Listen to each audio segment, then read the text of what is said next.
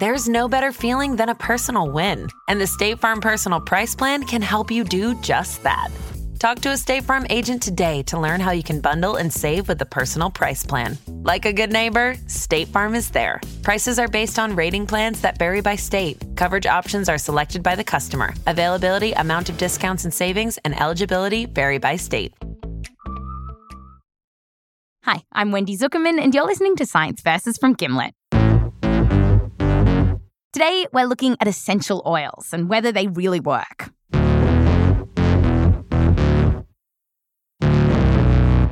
There are tons of claims bouncing around online about the health benefits of essential oils, with some saying that they make you feel more relaxed and improve your brain power, and others saying they can even cure illnesses.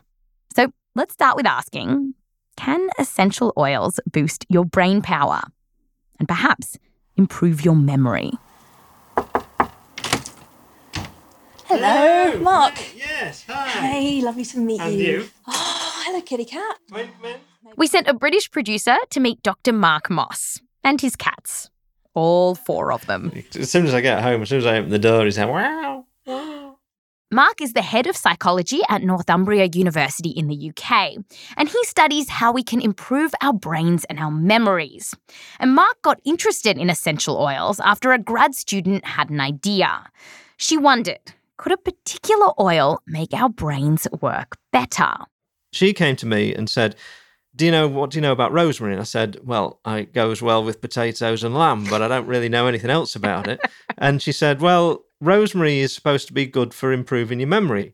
So he starts looking into it and he realizes that this has a long history. Ancient Greek scholars used to wear garlands of rosemary round their heads when they were preparing for exams. Shakespeare wrote about it in Hamlet, where Ophelia says there's rosemary, that's for remembrance. And Mark thought, well, if it's good enough for Billy Shakespeare, it's good enough for me. No, of course not. But it did get him thinking is this possible? Like, how could a smell have an effect on your brain? And here's one way Mark thinks that it could work. When you inhale chemicals, they go into your nose, into your lungs, and from there, they can go into your bloodstream and then up into your noggin. But if you're a chemical, getting into the brain is actually pretty tough. Now, the brain is rather more restrictive in its access than the lungs. It's a bit A bit of a VIP it- yeah, yeah, It's it's got quite a quite a heavy uh, sort of dormant system. The brain. That heavy dormant is a barrier between the brain and the rest of the body. It's called the blood brain barrier, and it's there to protect our brain from bacteria and other nasty stuff. But some chemicals do squeeze past the dormant, which made Mark think that the idea behind essential oils isn't crazy. And so he wanted to test it out to see if it would work with rosemary and if it could actually improve memory. So, Mark and his team set up this experiment. They got almost 150 people to come into his lab and then made them do this memory test on a computer, while some got the smell of rosemary wafted into the room. Now, Mark didn't want them to know that the smell was part of the experiment because he didn't want it to influence the results. So, he figured out a way around it. by uh, well lying. If the participant says, "Oh, there's a smell in here. It smells like," we go, "Oh, I don't know what that's all about. Somebody was in here earlier. It's nothing to do with us." For this memory test, the people in the study are sat down in front of a computer and they're given a list of words noodle, keg, mitten, ball, cannon, pastry, sneeze. and then they have to do a bunch of other tasks. 25 minutes later, the researchers asked them to recite the list of words to see how many they remember and to see if the rosemary group did better. And so, what did you find? We found that uh, rosemary improved people's long-term memory. Yeah, rosemary helped people in the study remember more, on average, than the people who didn't get the scent. Mark also found that people who inhaled the rosemary aroma said they felt more alert than those who didn't.